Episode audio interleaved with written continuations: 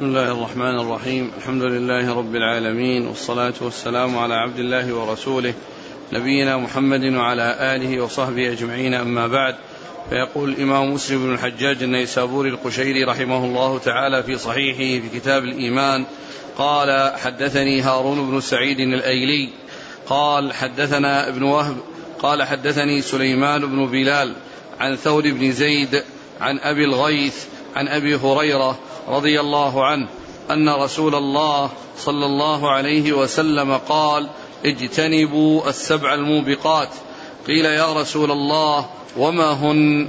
قال الشرك بالله والسحر وقتل النفس التي حرم الله إلا بالحق وأكل مال اليتيم وأكل الربا والتولي يوم الزحف وقذف المحصنات الغافلات المؤمنات. بسم الله الرحمن الرحيم. الحمد لله رب العالمين وصلى الله وسلم وبارك على عبده ورسوله نبينا محمد وعلى آله وأصحابه أجمعين. أما بعد فهذا الحديث حديث أبي هريرة في السبع الموبقات هو من جملة الأحاديث التي أوردها مسلم في صحيحه فيما يتعلق بالكبائر وقد مر في الدرس الماضي آه، بعض الأحاديث المتعلقة بالكبائر وهذا الحديث مشتمل على خمس منها. وقدم وقدم الشرك بالله عز وجل لأنه أعظم أظلم الظلم وأبطل الباطل وأعظم الذنوب وهو الذنب الذي لا يغفر. وذكر بعده السحر لأن السحر يعني في الغالب يكون فيه شرك ويكون فيه استخدام الشياطين. ثم قتل النفس التي حرم الله إلا بالحق وأكل مال اليتيم وأكل الربا والتولي يوم الزحف وقتل المحصنات الغافلات المؤمنات. فهذه سبع من كبائر الذنوب التي حرم الله عز وجل ووصفها رسوله صلى الله عليه وسلم بأنها موبقة أي مهلكة. يعني مهلكة لصاحبها وموقعة له في الإثم و يعني آه، وتكون سببا في حصول العذاب له والعقوبة له في الدائرة الآخرة. اجتنبوا السبع الموبقات. قالوا يا رسول الله وما هن؟ وقول الرسول صلى الله عليه وسلم آه، ذكر العدد يعني ووصفها بأنها سبع. هذا فيه لفت أنظار السامعين إلى أن يتهيأوا لضبط المعدود وأن وأن يكونوا على استعداد لضبطه وإتقانه وألا يفوتهم شيء وأنه لو فات شيء فإنهم يعرفون أنه بالعدد أنه حصل نقص. فتقديم النبي عليه الصلاة والسلام ذكر العدد قبل المعدود لتنبيههم إلى آه، الاستعداد والتهيؤ لضبط ذلك المعدود حتى لا يفوتهم منه شيء. آه، الشرك بالله والزنا وقتل النفس التي حرم الله إلا بالحق. وأكل مال اليتيم. وأكل الربا. والتولي يوم الزحف. وقتل المحصنات الغافلات المؤمنات. ذكر اليتيم بعد قتل النفس لأن اليتيم ضعيف وحقه يعني يفوت إذا اعتدي عليه. فلهذا آه، يعني قدمه على غيره. وأكل الربا الربا يكون ربا الفضل وربا النسيئة وكل منهما وكل منهما حرام. والتولي يوم الزحف الذي فيه يعني آه، إظهار الهزيمة أو التسبب في الهزيمة إذا تولى يوم الزحف. وقذف المحصنات المؤمنات الغافلات المحصنات المؤمنات الغافلات للعفيفات يعني قذفهن يعني قذفهن بالزنا. والحكم للرجال والنساء. يعني ليس الأمر مقصورا على النساء فقط بل يكون كذلك قذف الرجال المحصنين. ولكنه يعني آه، ذكر ذلك يعني فيما يتعلق بالنساء لأن الأمر في ذلك أخطر وإلا فإنه لا فرق بين الرجال والنساء بالحكم. والإحصان يكون يعني بمعنى العفة ويكون بمعنى التزويج. كما قال الله عز وجل لما ذكر المحرمات قال في ختامها والمحصنات من النساء يعني ذوات الأزواج المزوجات. فإن المزوجة هي من جملة المحرمات لأنها ذات زوج. فلا فلا فلا تزوج وهي ذات زوج ولا يتزوجها أحد وهي ذات زوج. فالمحصنة أو الإحصان يطلق على التزويج والمحصنات من النساء المزوجات ذوات الأزواج. إلا فيما يتعلق في الإماء أو ما أحل الله من الإماء فإن المرأة المسبية إذا سبيت وهي ذات زوج فإن هذا فإن يعني هذا الزواج لا يعتبر به. إذا كانت أنها سبيت ولها زوج فإن آه هذه الزوجية يعني لا لا يمنع من من من التزوج بها أو من وطئها وكونها أمة. لأن ذلك مستثنى. ولهذا قال ومساعد من النساء إلا ما ملكت أيمانكم. ويطلق أيضا على العفة يطلق أيضا على على الحرية. كقوله ومن لم يصعد منكم طولا أن ينكح المحصنات المؤمنات أي أي أي الحرائر. فإنه يجوز له أن ينكح الإماء يعني من لم يستطع الحر الذي لا يستطيع نكاح الحرة يجوز له أن ينكح الأمة. ثم إن هذه السبع آه، من جملة الكبائر والكبائر كثيرة. قد جاءت أحاديث كثيرة وآيات عديدة تدل على الكبائر. و آه، والحد الفاصل بين الكبيرة والصغيرة. ذكر بعض العلماء أن أن الذنوب كلها كبائر وأنها عظيمة بالنسبة لكونها معصية لله عز وجل وأن أن أمرها خطير. يعني لا فرق بين كبيرة وصغيرة لأن كلها تشترك في أنها معصية للخالق سبحانه وتعالى. ولكن لا شك أن الكبائر أن الذنوب فيها كبائر وصغائر وقد جاء بذلك القرآن. إن تجتنبوا كبائر ما تنهون عنه نكفر عنكم سيئاتكم. إن تجتنبوا كبائر ما تنهون عنه نكفر عنكم سيئاتكم. فهذا فيه بيان أن الكبائر فيها أن الذنوب فيها كبائر وصغائر وأن الصغائر يعني إذا اجتنبت الكبائر فإنها تكفر. الصغائر إذا اجتنبت الكبائر فإنها تكفر لأن الصغائر يكفرها اجتناب الكبائر ويكفرها الأعمال الصالحة التي يعني آه، يعملها الإنسان. ولهذا جاء في الحديث الصلوات الخمس والجمعة إلى الجمعة ورمضان إلى رمضان مكفرات ما بينهن ما اجتنبت الكبائر. مكفرات ما بينهن ما اجتنبت الكبائر. كذلك الحديث العمرة إلى العمرة كفارة لما بينهما والحج المبرور ليس له جزاء إلى الجنة. فهذا كله يبين لنا أن أن الذنوب فيها كبائر وصغائر. ثم إن العلماء آه، ذكروا آه، جاء عنهم كلام في الحد في الفصل بين الكبيرة والصغيرة والفرق بينهما. والمشهور عند العلماء أن الكبائر هي التي يكون عليها حد في الدنيا.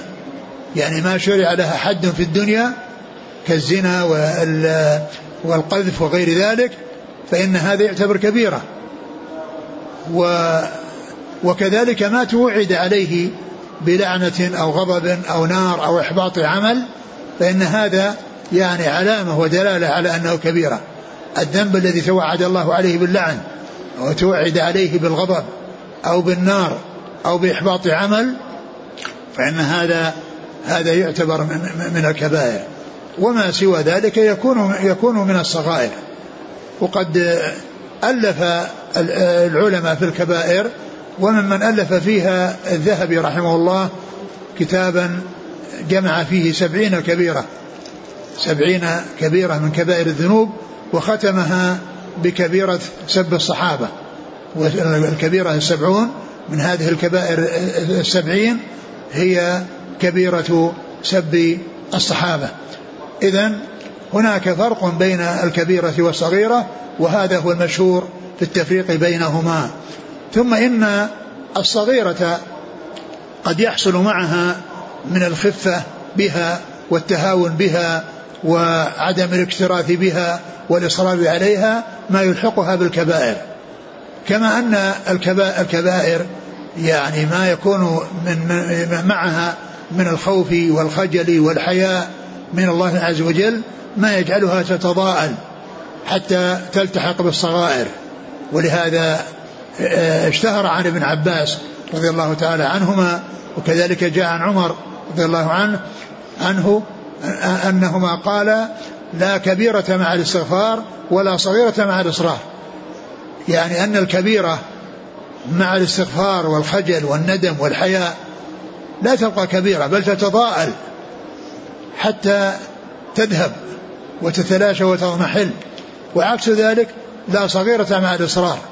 يعني أن الصغيرة مع الإصرار وعدم الاكتراث بها وعدم الخوف من الله عز وجل ويعني آه، الإصرار عليها والمداومة عليها هذا يلحقها بالكبائر يلحقها بالكبائر. نعم. قال حدثني هارون بن سعيد الأيلي نعم. عن ابن وهب عبد الله بن وهب. عن سليمان بن بلال نعم. عن ثور بن زيد نعم. عن أبي الغيث نعم وهو سالم. عن أبي هريرة. نعم. قال حدثنا قتيبة بن سعيد قال حدثنا الليث عن ابن الهاد عن سعد بن إبراهيم عن حميد بن عبد الرحمن عن عبد الله بن عمرو بن العاص رضي الله عنهما أن رسول الله صلى الله عليه وآله وسلم قال من الكبائر شتم الرجل والديه. قالوا يا رسول الله وهل يشتم الرجل والديه؟ قال نعم يسب أبا الرجل فيسب أباه ويسب أمه فيسب أمه. ثم ذكر هذا الحديث عن عبد الله بن عمرو بن العاص رضي الله عنهما. قال من الكبائر أن يسب أن يسب الرجل والديه. أن يسب من الكبائر شتم الرجل والديه. من الكبائر شتم الرجل والديه. من الكبائر شتم الرجل والديه. لما قال ذلك رسول الله صلى الله عليه وسلم استعظم ذلك الصحابة. وقال وهل يسب الرجل والديه؟ وهل يسب أو يشتم؟ وهل يشتم؟ وهل يشتم الرجل والديه؟ قال نعم يسب أبا الرجل فيسب أباه ويسب أمه فيسب أمه. يعني أنه وإن لم يباشر بالسب والشتم واللعن فإنه إذا تسبب في ذلك فإن ذلك يكون كبيرة لأنه تسبب في شتم والديه ولعن والديه. لأنه إذا شتم يعني رجلا أو شتم أباه أو شتم أبا رجل أو امرأة فإن ذلك يقابله بأن يشتم والديه. فإذا حصل منه ذلك وابتدأ السب لغيره لوالدي الغير والشتم لوالدي الغير فإن ذلك يكون سببا في أن ذلك الذي شتم والداه يشتم والدي هذا هذا الشاتم. فهذا فيه الدلالة على أن على سد الذرائع وأن وأن يعني ما يؤدي إلى المحرم محرم. وذلك أن كون الإنسان يسب والدي الرجل فيسب والديه يعني معنى ذلك أنه تسبب وكان سببا في لعن والديه لأنه أقدم على أمر جعل ذلك الذي يقابله والذي أساء إليه يسيء إلى والديه فوصف ذلك الرسول صلى الله عليه وسلم بأنه شتم للوالدين. وهذا من الأدلة الكثيرة الدالة على سد الذرائع إلى المحرمات. وقد أورد ابن القيم في كتابه إعلام الموقعين تسعة وتسعين دليلا من أدلة سد الذرائع وهذا واحد منها. ذكر تسعة وتسعين دليلا وهذا الذي آه، جاء في هذا الحديث واحد من هذه الأدلة وهو واضح في سد الذرائع وأن هذه قاعدة من القواعد الشرعية أن ما يؤدي إلى المحرم فإنه يكون محرم. ومن ذلك قول الله عز وجل لا تسبوا الذين يدعون من الله فيسبوا الله عدوا بغير علم.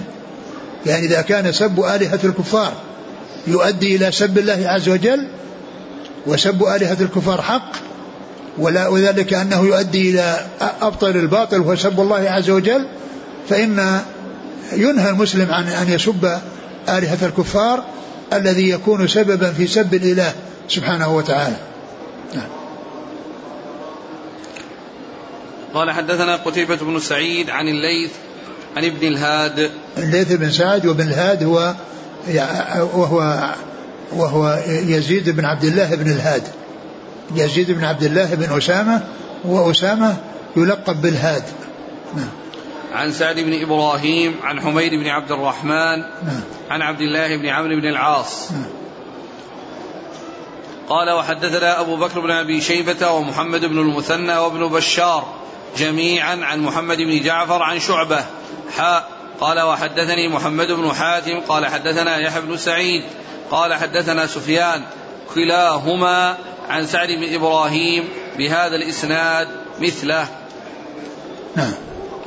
قال وحدثنا أبو بكر بن أبي شيبة ومحمد بن المثنى وابن بشار. نعم.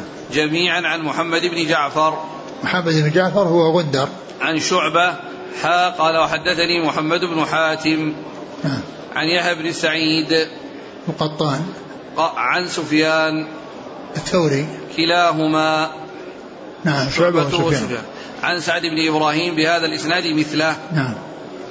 صلى الله إليك. يقول السائل هل إسبال الإزار من الكبائر؟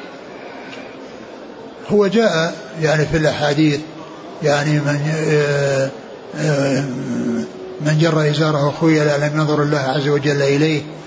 وجاء في أحاديث آه، ويل العقاب ما أسفل من الكعبين فهو في النار. فهذه حديث تدل على أنه من الكبائر تدل على أنه من الكبائر وهذا بعض الحديث جاءت مطلقة وبعضها جاءت مقيدة ولا شك أن ما كان مقيدا وأنه جرة يكون خيلا أنه يكون من الكبائر لكن إذا كان جره يعني ليس خيلا وإنما حصل من الإنسان إما يكون ذاهلا أو غافلا أو يعني ما إلى ذلك من الأسباب فإنه لا شك أنه محرم يعني ولا يجوز وقد جاء يعني ما يدل على المنع من ذلك لأن هذا الحديث الذي هو قال آآ آآ آآ ما أسفل من الكعبين فهو النار يعني يدل على على التحريم مطلقا وكذلك أيضا يعني الأحاديث الأخرى التي جاءت في ذكر في ذكر جر الإزار والنهي عنها ولم يذكر فيها الخيلاء فلا شك أن هذا يدل على التحريم ولكنه متفاوت. من آه، آه، كان عنده هذا الوصف الذميم سيء الذي هو الخيلاء فإنه يكون أشد.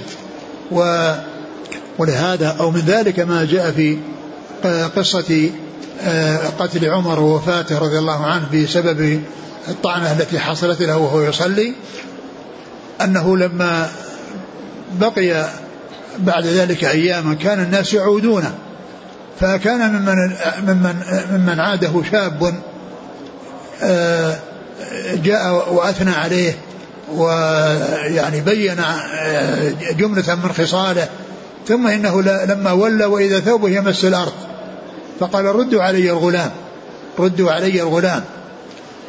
وقال له يا ابن أخي ارفع ثوبك فإنه أتقى لربك وأبقى لثوبك. ولم يسأله هل تفعل خيلا ولا ما تفعل خيلا وإنما نهاه وبين أن ذلك غير جائز وأرشده إلى فائدة دنيوية وفائدة دنيوية وأخروية. الفائدة الدنيوية هي أن يبقى ثوبه ولا يتسخ ولا يتعرض للبلاء. والفائدة الأخروية والدنيوية هي تقوى الله عز وجل لأن تقوى الله عز وجل فيها سعادة الدنيا وسعادة الآخرة. قال رحمه الله تعالى وحدثنا محمد بن المثنى ومحمد بن بشار وإبراهيم بن دينار جميعا عن يحيى بن حماد. قال ابن المثنى حدثنا قال ابن المثنى حدثني يحيى بن حماد. قال أخبرنا شعبة عن أبان بن تغلب عن فضيل الفقيمي. عن؟ عن فضيل الفقيمي. نعم. عن إبراهيم النخعي. عن علقمة عن عبد الله بن مسعود رضي الله عنه عن النبي صلى الله عليه وآله وسلم أنه قال لا يدخل الجنة من كان في قلبه مثقال ذرة من كبر قال رجل إن الرجل يحب أن يكون ثوبه حسنا ونعله حسنة قال إن الله جميل يحب الجمال الكبر بطر الحق وغمط الناس ثم ذكر يعني هذه الأحاديث المتعلقة ب يعني كون آه، من قال لا إله إلا الله تحريم الكبر وبيانه نعم الكبر. نعم. إيش؟ إيش؟ متى؟ قال صلى الله عليه وسلم لا يدخل الجنة من كان في قلبه مثقال ذرة من كبر. نعم. قال عليه السلام لا يدخل الجنة من كان في قلبه مثقال ذرة من كبر. قال عليه السلام لا يدخل الجنة من كان في قلبه مثقال ذرة من كبر. وهذا الحديث يدل على تفاوت الإيمان.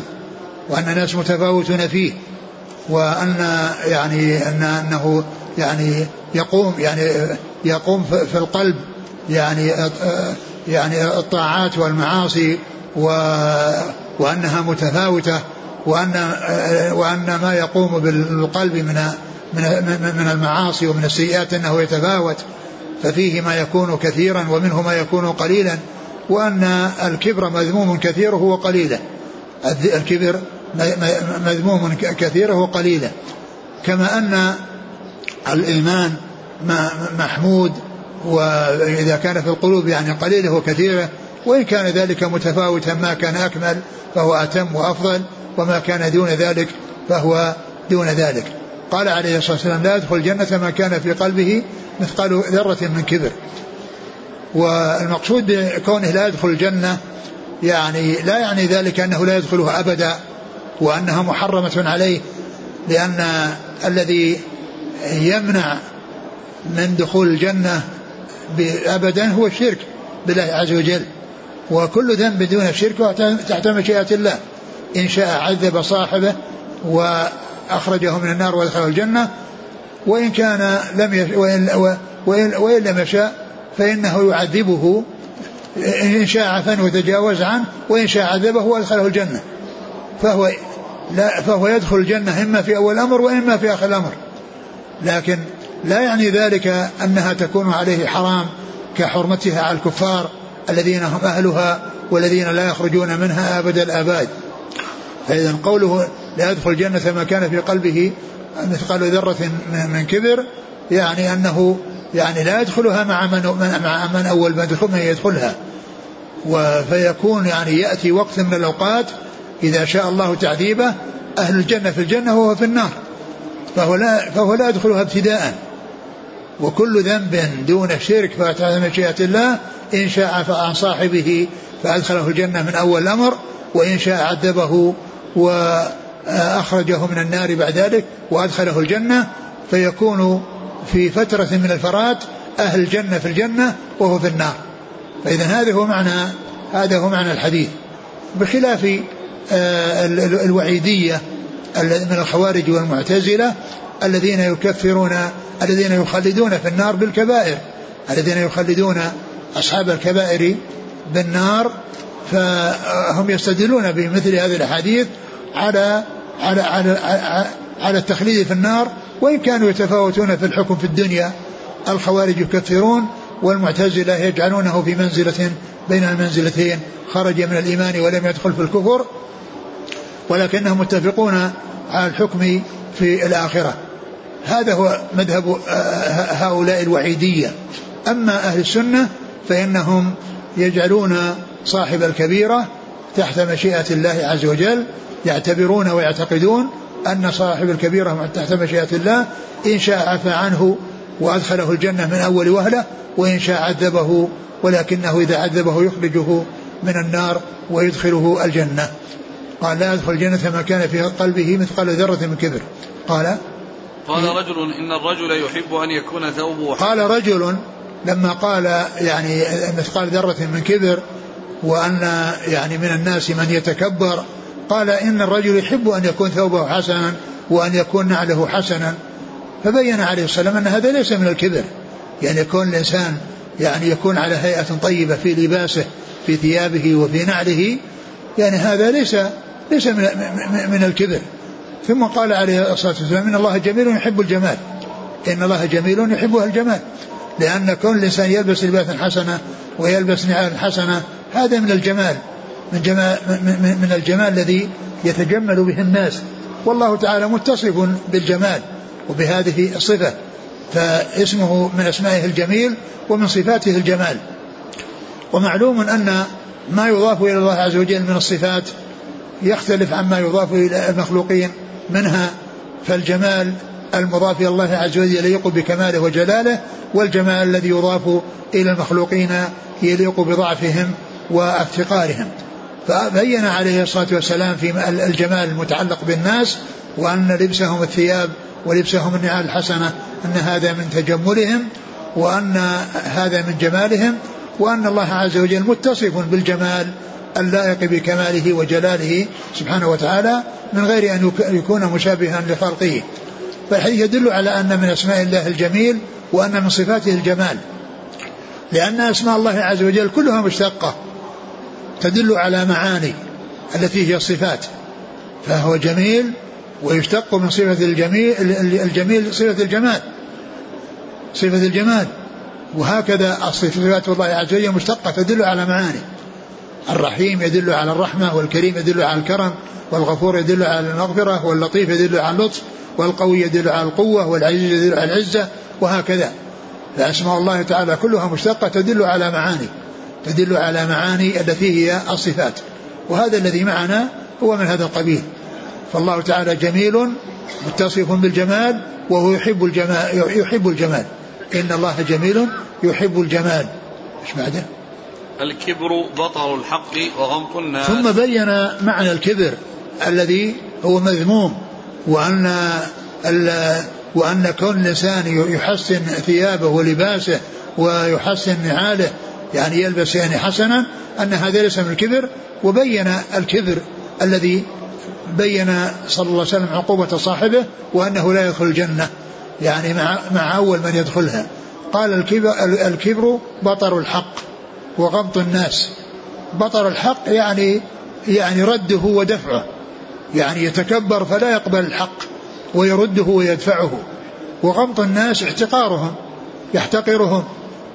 غمط الناس احتقارهم يعني يعتبرهم يعني هو عالي وهم وهم وهم دونه يعني يحتقرهم آه، بسبب تكبره.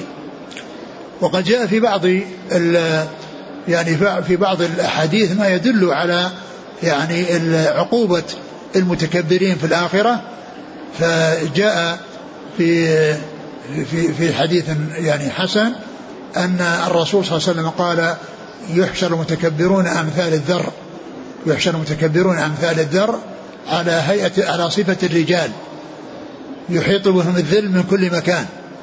يعني فهم لما تبختروا في الدنيا وتكبروا وتعاظموا ونفعوا أنفسهم فإنهم يعاملون بعكس هذا الذي كانوا عليه. هذا هذا التكبر الذي حصل في الدنيا والزهو والبطر وظهورهم بالمظهر الذي يترفعون على غيرهم فإنهم يكونون بخلاف ذلك. يعني بحيث يكونوا صغار إلى هذه إلى هذه الغاية التي هم امثال الذر على صورة الرجال. يعني يعاملون بنقيض قصدهم فإنهم في الدنيا تكبروا وتجبروا وترفعوا وتطاولوا على الناس وفي الآخرة تكون هيئتهم هيئة ذل.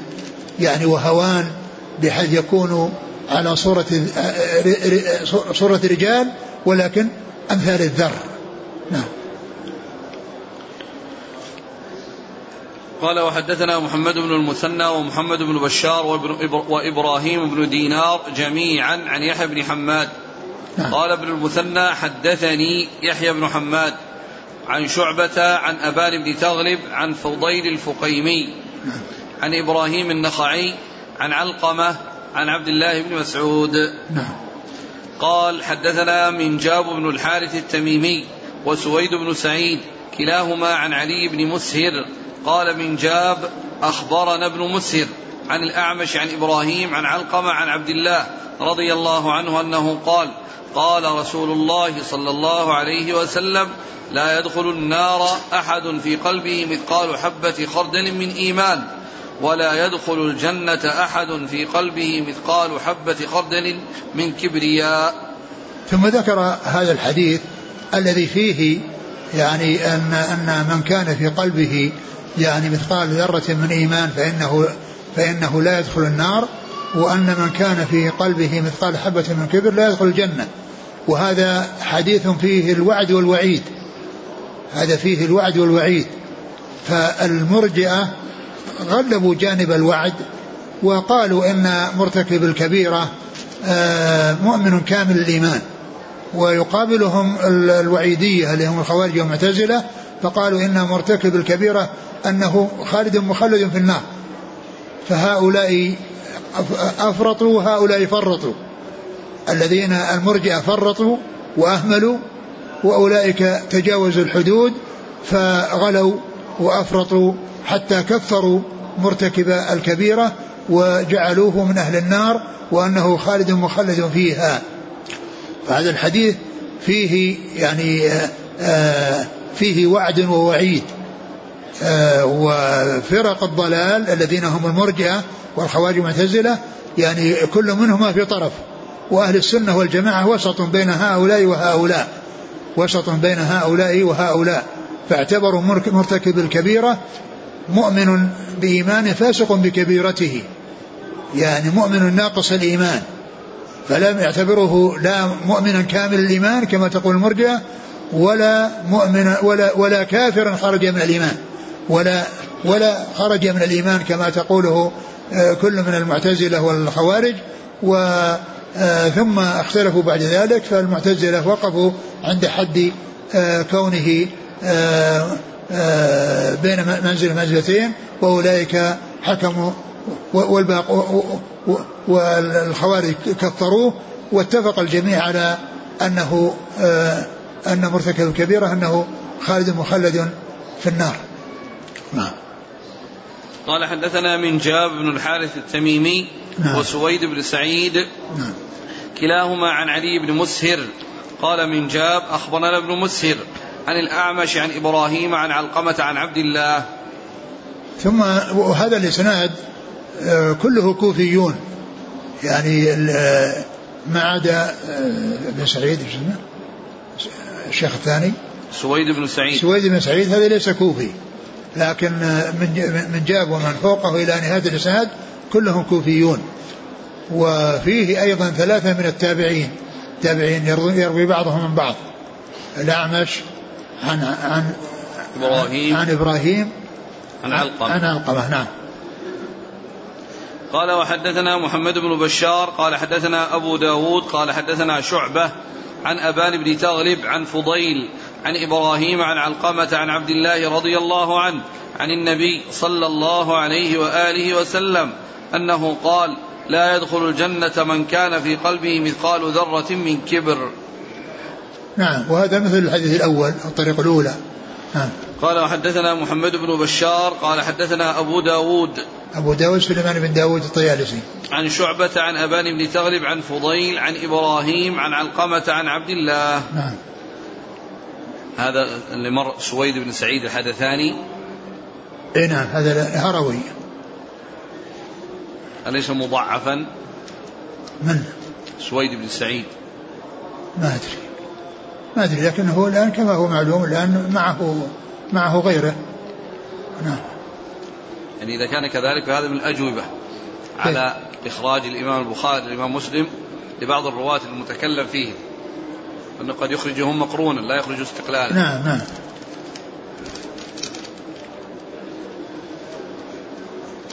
قال رحمه الله عنه في التقرير؟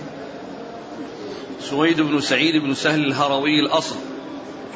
ثم الحدثاني ويقال له الأنباري أبو محمد صدوق في نفسه إلا أنه عمي فصار يتلقن ما ليس من حديثه فأفحش فأفحش فيه ابن معين القول من قدماء العاشرة مات سنة أربعين وله مئة سنة. على كل هو يعني وإن كان في هذا الكلام إلا أنه مقرون بغيره والحديث يعني لو لم يكن موجود فإنه كافي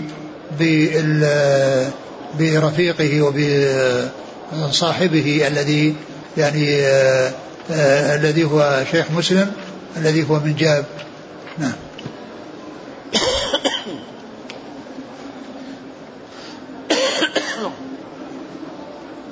قال رحمه الله تعالى حدثنا محمد بن عبد الله بن نمير قال حدثنا أبي ووكيع عن الأعمش عن شقيق عن عبد الله رضي الله عنه. قال وكيع قال رسول الله صلى الله عليه وسلم وقال ابن نمير سمعت رسول الله صلى الله عليه وسلم يقول من مات يشرك بالله شيئا دخل النار. وقلت أنا ومن مات لا يشرك بالله شيئا دخل الجنة. ثم ذكر يعني هذا الحديث عن عبد الله بن مسعود رضي الله تعالى عنهما أن النبي صلى الله عليه وسلم قال من مات لا يشرك بالله شيئا دخل الجنة. وقلت أنا ومن مات يشرك به شيئا دخل النار. هذا الحديث يعني جاء عن عن ابن مسعود يعني على أن من مات لا يشرك بالله شيئا دخل الجنة وأنه قال أي ابن مسعود ومن ومن مات يشرك بالله دخل النار. وجاء أيضا عنه بالعكس وجاء عنه بالعكس وأن من مات يشرك بالله شيئا دخل النار وقال هو من مات لا يشرك بالله شيئا دخل الجنة. وجاء في بعض الأحاديث الجمع بينهما ورفعهما إلى رسول الله صلى الله عليه وسلم وأنهما كلهما عن رسول الله عليه, عليه, عليه, عليه الصلاة والسلام. وفي أول هذا في أول الحديث ذكر الفرق بين ما قاله وكيع وما قاله عبد الله بن نمير في في فيما قاله في في فيما الصحابي منه؟ فيما عبد الله. فيما قاله عبد الله بن مسعود. العبارة التي قالها عبد الله بن مسعود في رفع الحديث إلى الرسول صلى الله عليه وسلم. فإن أحدهم وهو وكيع قال إيش؟ قال قال قال وكيع قال الرسول صلى الله عليه وسلم وابن نمير وكيع سمعت رسول الله وكيع عبارته يعني يحكي عن مسعود أنه قال قال رسول الله صلى الله عليه وسلم وعبد الله بن نمير يقول عن ابن مسعود قال سمعت رسول الله صلى الله عليه وسلم. هذا يدل على دقة الإمام مسلم رحمه الله وعلى تمام عنايته وعلى حرصه على اتيان بالألفاظ التي قالها الرواة.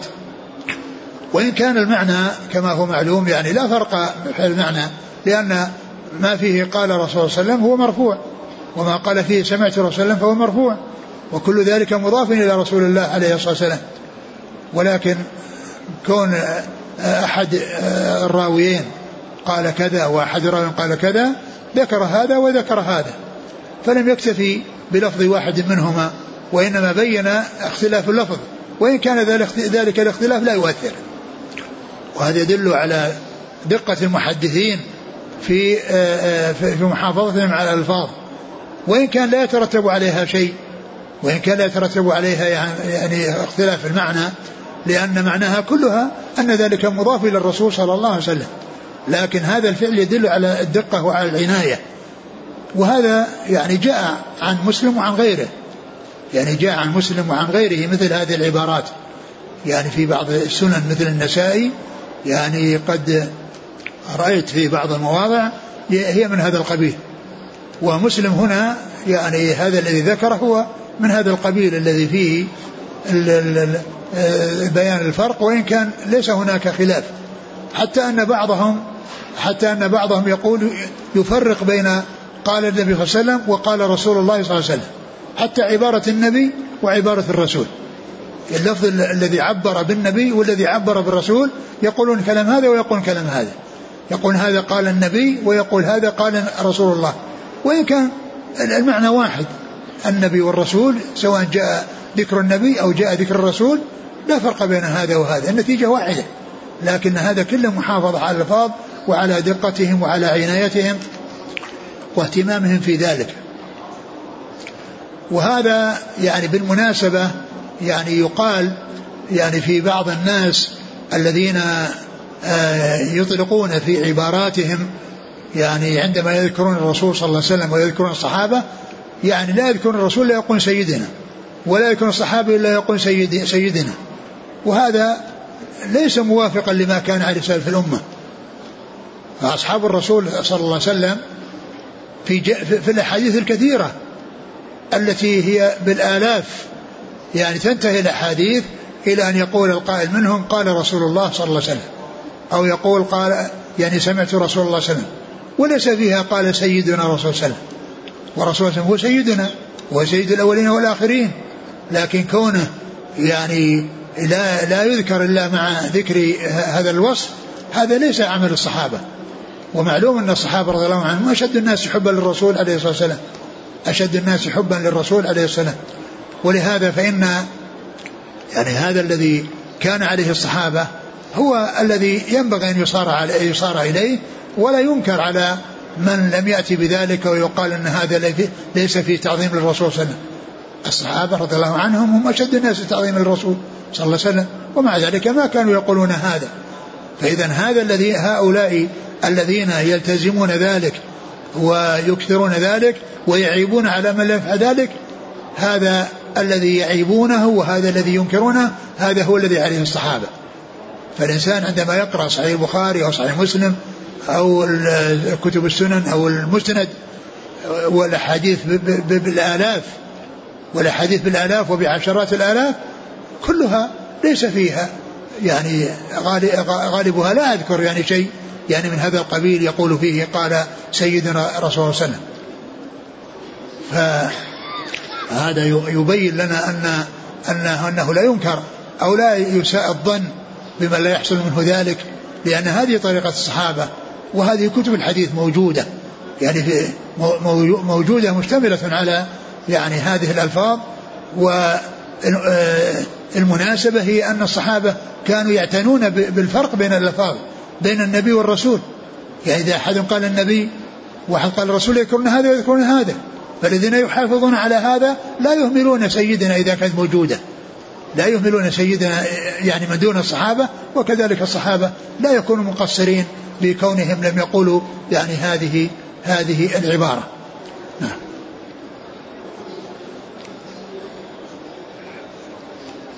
قال حدثنا محمد بن عبد الله بن نمير. نعم. ووكيع. عن قال حدثنا محمد بن عبد الله بن نمير عن أبيه. نعم. ووكيع.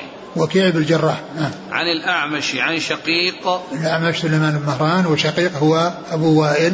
شقيق بن سلمة يأتي ذكره يعني باسمه ويأتي ذكره كثيرا بكنيته هنا ذكر بالاسم قال شقيق.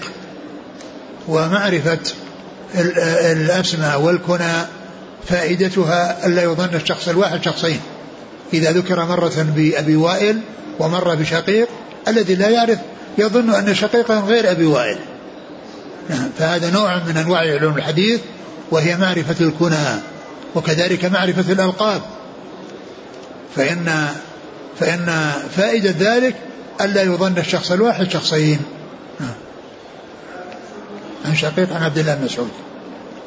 قال وقال وحدثنا أبو بكر بن أبي شيبة وأبو كريب قال حدثنا أبو معاوية عن الأعمش عن أبي سفيان عن جابر رضي الله عنه أنه قال أتى النبي صلى الله عليه وسلم رجل فقال يا رسول الله ما الموجبتان؟ فقال من مات لا يشرك بالله شيئا دخل الجنة ومن مات يشرك بالله شيئا دخل النار.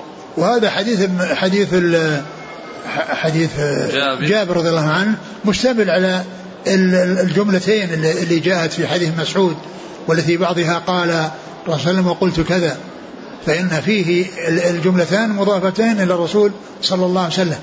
سأله رجل قال ما الموجبتان؟ يعني الموجبتان للجنة والموجبة للنار. وهذا يدل على حرص الصحابة رضي الله عنهم وأرضاهم على معرفة الأسباب التي توصل إلى الجنة لي يعني يفعلوها والأسباب التي توصل إلى النار ليحذروها. ما الموجبتان يا رسول الله؟ يعني الموجبتان لدخول الجنة والموجبة الموجبة لدخول الجنة والموجبة لدخول النار. قال من مات من مات من مات لا يشرك بالله شيئا دخل الجنة ومن مات يشرك به شيئا دخل النار. نعم. قال وحدثنا أبو بكر بن أبي شيبة وأبو كريب. محمد بن العلاء بن كريب. عن أبي معاوية. محمد بن خازم. عن الأعمش عن أبي سفيان طلحة بن نافع. عن جابر. نعم. قال وحدثني أبو أيوب الغيلاني سليمان بن عبيد الله وحجاج بن الشاعر. قال حدثنا عبد الملك بن عمرو. قال حدثنا قرة قال حدثنا قرة عن أبي الزبير. قال حدثنا جابر بن عبد الله رضي الله عنهما أنه قال سمعت رسول الله صلى الله عليه وسلم يقول من لقي الله لا يشرك به شيئا دخل الجنة ومن لقيه يشرك به دخل النار. قال أبو أيوب قال أبو الزبير عن جابر. ثم ذكر هذا الحديث هو مثل الذي قبله إلا أن فيه ليس فيه ذكر سؤال وإنما فيه كلام الرسول صلى الله عليه وسلم أنه قال يعني قال ذلك.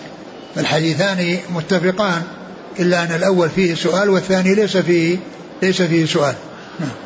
قال وحدثني أبو أيوب الغيلاني سليمان بن عبيد الله نعم. وحجاج بن الشاعر نعم. عن عبد الملك بن عمرو. عبد الملك عمرو هو أبو عامر العقدي وهنا ذكره باسمه وكثيرا ما يأتي بأبو عامر العقدي وهنا ذكر باسمه واسم أبيه. وهذا كما قلت من, فائدة معرفة الكنى أن أيضا الشخص الواحد شخصين.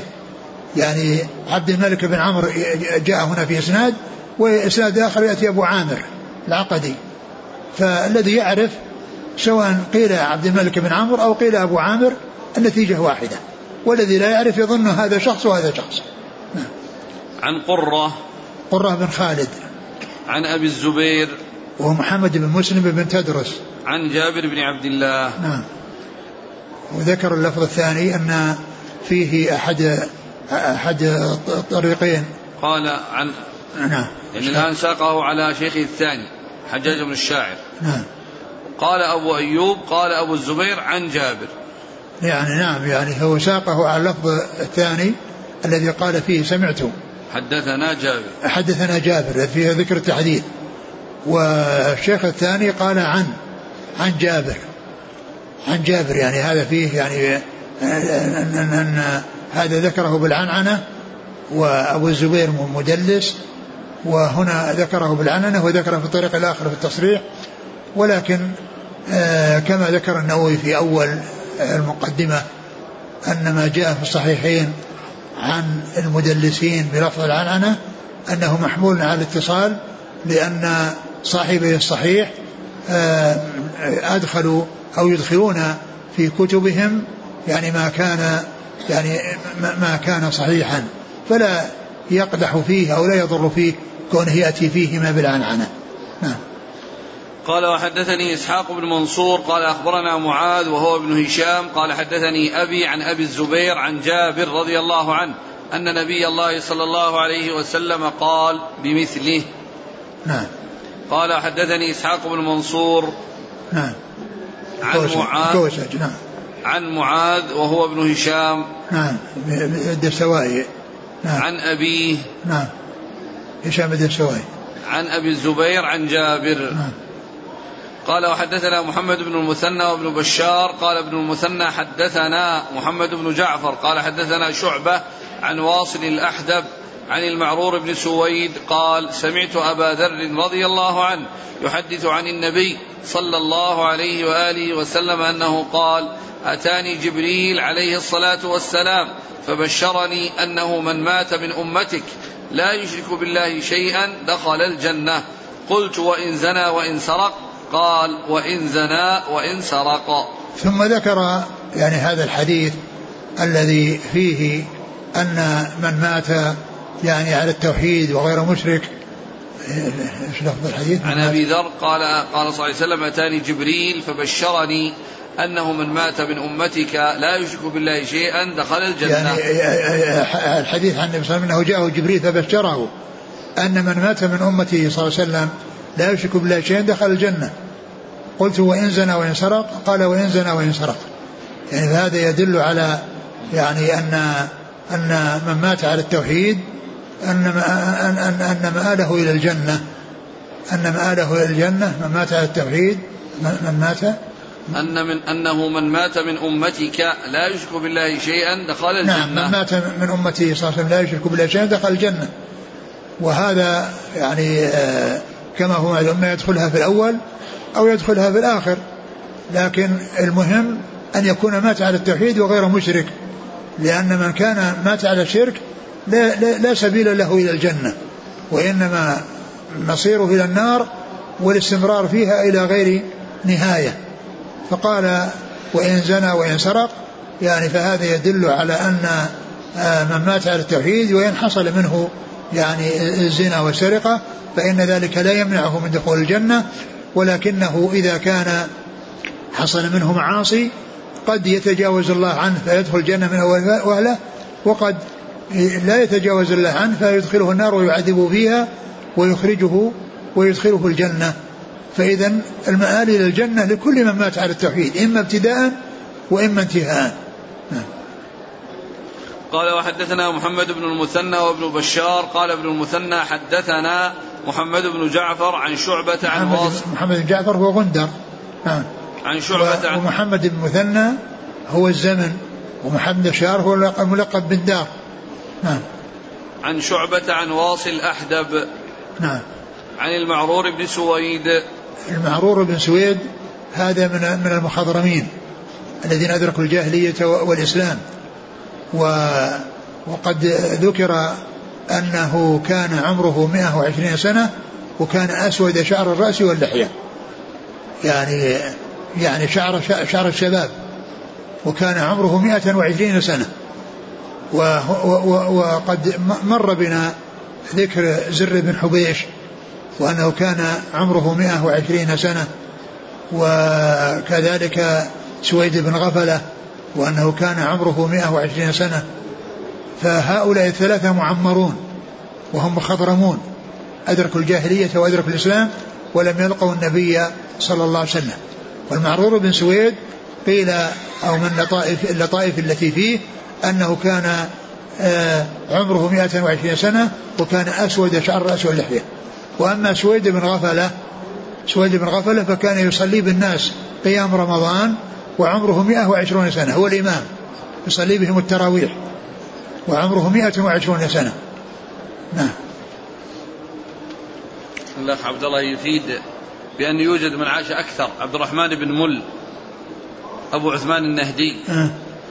مخضرم من كبار الثانية ثقة ثبت عابد مات سنة خمس وتسعين وقيل بعدها وعاش مئة وثلاثين سنة. إيه. وقيل أكثر. إيه، أكثر نعم.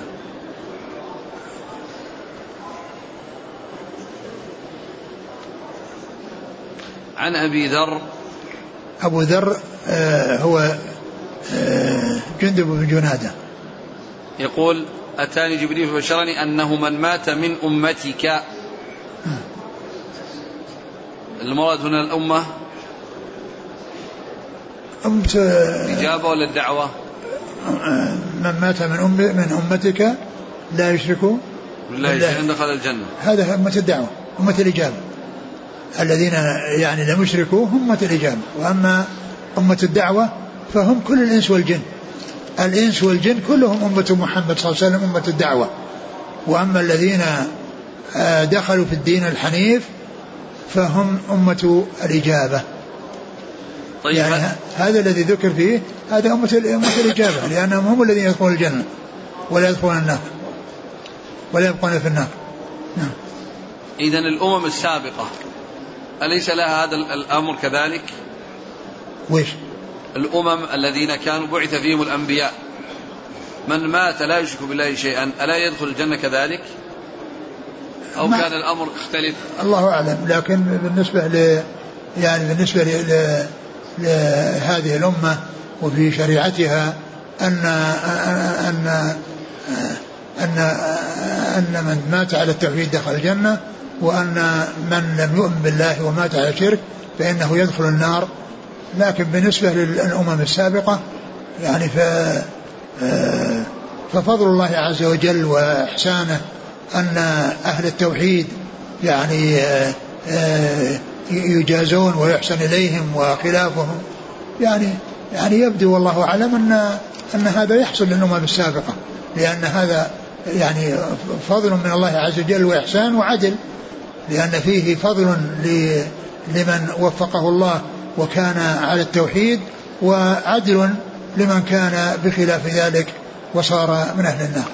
لا أعلم نصا لكن الذي يبدو والله أعلم أن أن أن ما جاء في في في, في, النصوص العامة في قول الله عز وجل إن الله لا يغفر أن يشرك به ويغفر ما ذلك لمن يشاء قد يفهم منه أن هذا يشمل الجميع.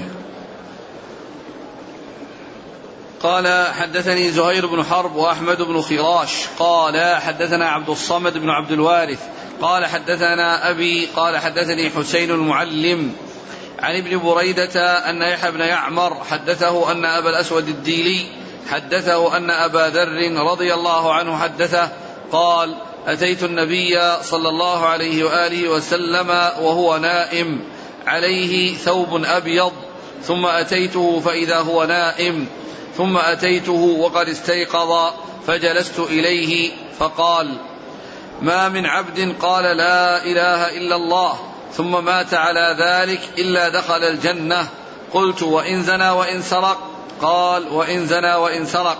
قلت وإن زنى وإن سرق. قال وإن زنى وإن سرق.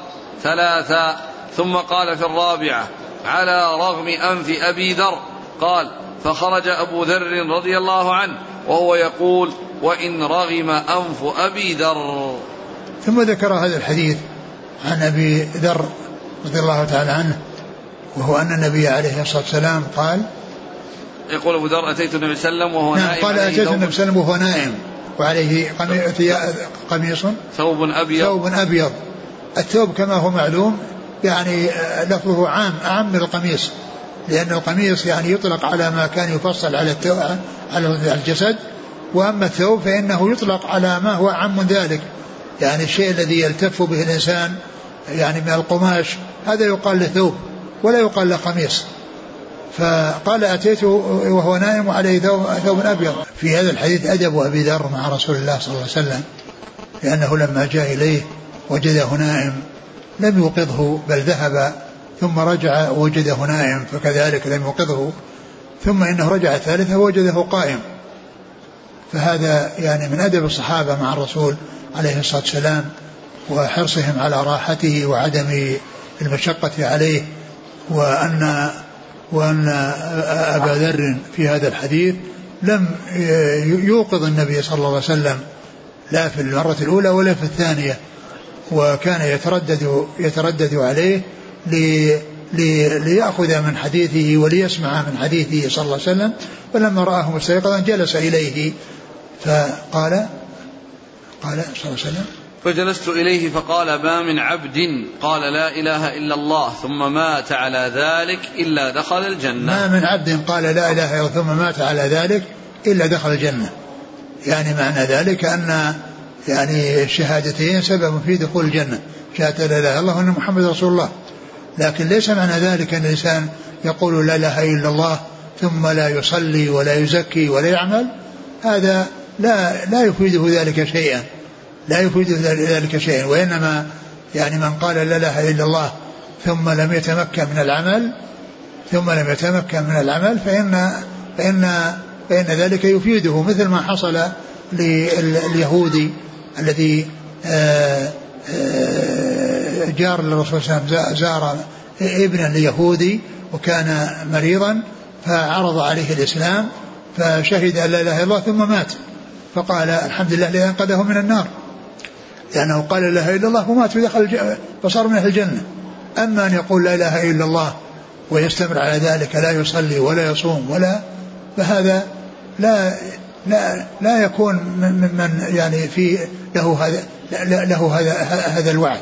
وهذا هو الذي عول عليه المرجئة أو أمثاله أمثال هذا الحديث على أن أن من يعني من من كان مؤمنا أو لا يضره ذنب. وأنه يعني يعتبر مؤمنا كامل الإيمان كما أنه يقول كما أنه لا يضر لا, لا يضر مع مع الذنب لا مع الكفر طاعة. ف فأهل السنة والجماعة لا يقولون بهذا القول وإنما يقولون بهذا وأن الإنسان عليه أن يأتي بالأعمال الواجبة وأما من لم يتمكن من ذلك فهذا هو المعذور الذي إذا قال ذلك ولم يعمل أي عمل فإنه يكون من أهل الجنة. من قال لا إله إلا من قال قال الرسول صلى الله عليه وسلم ما من عبد قال لا إله إلا الله ثم مات على ذلك إلا دخل الجنة. قلت وإن زنى وإن سرق قال وإن زنى وإن سرق. فقلت وإن زنى وإن سرق.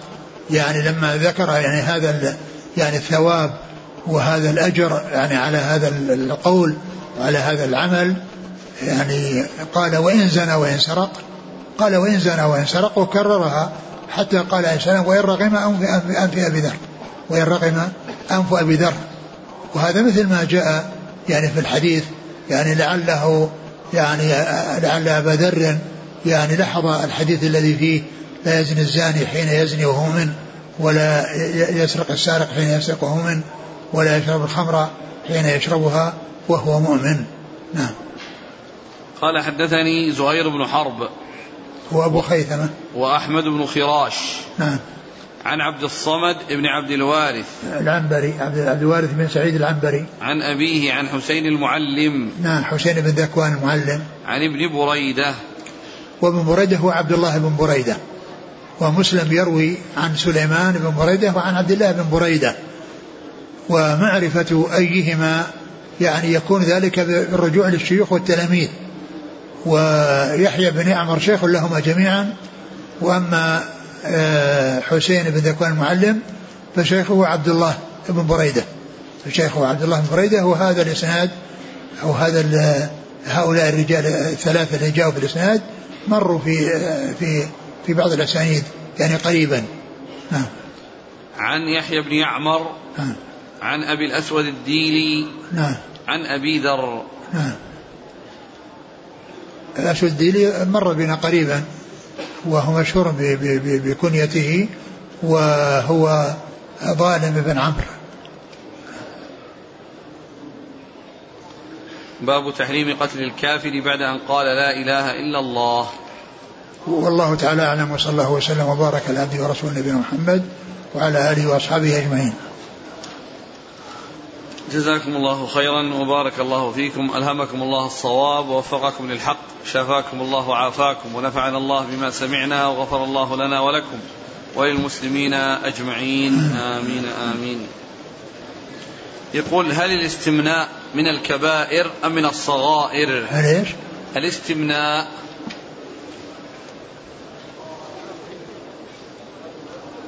الكبائر يعني كما كما كما قلنا يعني ما ورد فيه التوعد بلعنة أو غضب أو نار. لكنه لا شك أنه من الأمور المحرمة الواضحة الداخلة في قول الله عز وجل والذين هم لفروجهم حافظون إلا على أزواجهم أو ما ملكت أيمانهم فإنهم غير ملومين فمن ابتغى وراء ذلك فأولئك هم العادون. فإن قوله آه، آه، فإن قوله غير ملومين يعني يدل على أن من فعل غير ذلك فهو ملوم. يعني من فعل يعني قضاء الحاجة في غير الزوجة وملك اليمين فإنه ملوم. وكذلك قوله فمن ابتغى وراء ذلك يعني وراء الزوجة وملك اليمين وراء الزوجة والأمة قال فأولئك هم العادون. يعني وصفه بالعدوان. لكن أن يكونه من الكبائر أو بنص على أن فيه توعد بلعنة أو غضب لا أذكره يقول آه، هل هناك مثال على الصغيرة أو الصغائر؟ الصغائر آه، يعني آه، يعني مثل حصول لمسة حصول نظر إلى محرم أو نظرة إلى محرم يعني هذه من الصغائر. يقول ما هو الضابط لجواز الفرار عند التقاء الصفين؟ ما هو؟ الضابط لجواز الفرار عند التقاء الصفين. ما يجوز ما يجوز. أقول ما يجوز الفرار عند التقاء الصفين بل المسلمون يقوي بعضهم بعضا ويشد بعضهم أزر بعض ولا يحصل منهم آه، آه، حصول أو يحصل من أحد منهم فرار يعني يكون سببا في الهزيمة وسببا في ضعف المسلمين ويعني آه، حصول الخلل الذي يكون فيهم. يعني هو أقول هو أقول هو لا يجوز. يعني كونه يعني يجوز يجوز إذا كان يعني إذا كان متحرف إلى فئة انتقل من جهة إلى جهة. هذا هو الذي يجوز. أما كونه يفر ويترك الميدان ويحدث الخلل في المسلمين هذا هو هو الذي لا يجوز. يقول امرأة عندها ذهب وهي تستعمله ولم تحج فهل يجب عليها أن تبيع هذا الذهب لتحج بثمنه؟ إذا كان أقول إذا كان هذا لزينتها ولاستعمالها وليس بكثير جدا فإن الزينة وحصول الزينة يعني هذا مطلوب ولا يلزم. أن ما كان عند الإنسان من, من أو عند المرأة من شيء تتزين به إلا إذا كان كثيرا جدا فإن هذا تكون معناه قادرة. إذا كان كثيرا جدا و يعني فإنها تكون بذلك قادرة فتبيع. فتبيع وتحج لأنها تعتبر قادرة إذا وجد المحرم لها. هل هل الحكم بتحريم القيادة السيارة للنساء خاص بالجزيرة العربية أو هذا حكم عام لكل البلدان؟ الأحكام الشرعية واحدة لا تكون لبلد دون بلد. يقول آه، فضيلة الشيخ حفظك يعني الله كون, كون النساء يعني يحتجبن وكونهن يبتعدن عن مخالطة الرجال هذا مطلوب من جميع من جميع المسلمين أقول من الجميع مطلوب من, كل أحد. نعم. يقول حفظك الله إذا كان للإنسان زوجتان إحداهما في مكان عمله والأخرى في بلده فكيف يستطيع العدل بينهما في المدة؟ يتفق يتفق معهما على يعني يعني على شيء بحيث يعني يكون يجلس مع هذه مدة ومع هذه مدة أو أنه يعني آه يطول المدة عند هذه ثم يطول المدة عند هذه. على كل المهم أن يعدل بينها وأن يسوي بينهما ولا يترك الثانية لأنها ليست في مقر عمله بل يحضرها ويجعلها في مقر عمله ويعدل بينهما. وإذا كان أبقاها في مكانها فإنه يعني يذهب إليها مثل ما يذهب يذهب إليها في المدة التي تكون أو تسامحه هي. وتقول إن يعني أنه يبقى أكثر هنا إذا إذا تنازلت من من غير من غير إكراه فذلك لا بأس به. يقول ما حكم أخذ الجوائز على حفظ المتون العلمية إذا كان الدافع لذلك هو الحصول على هذه الجائزة والله ما ما ينبغي الإنسان يكون قصد الإنسان الجائزة يكون قصده تعلم العلم والجائزة إذا جاءت يعني فهي هي من الثواب المعجل. أقول هي من الثواب المعجل. الإنسان إذا أخلص لله عز وجل وتعلم العلم وحفظ المتون ليثبتها في ذهنه وليتذكر يعني هذه الأحكام الشرعية ويعمل بالأحكام الشرعية.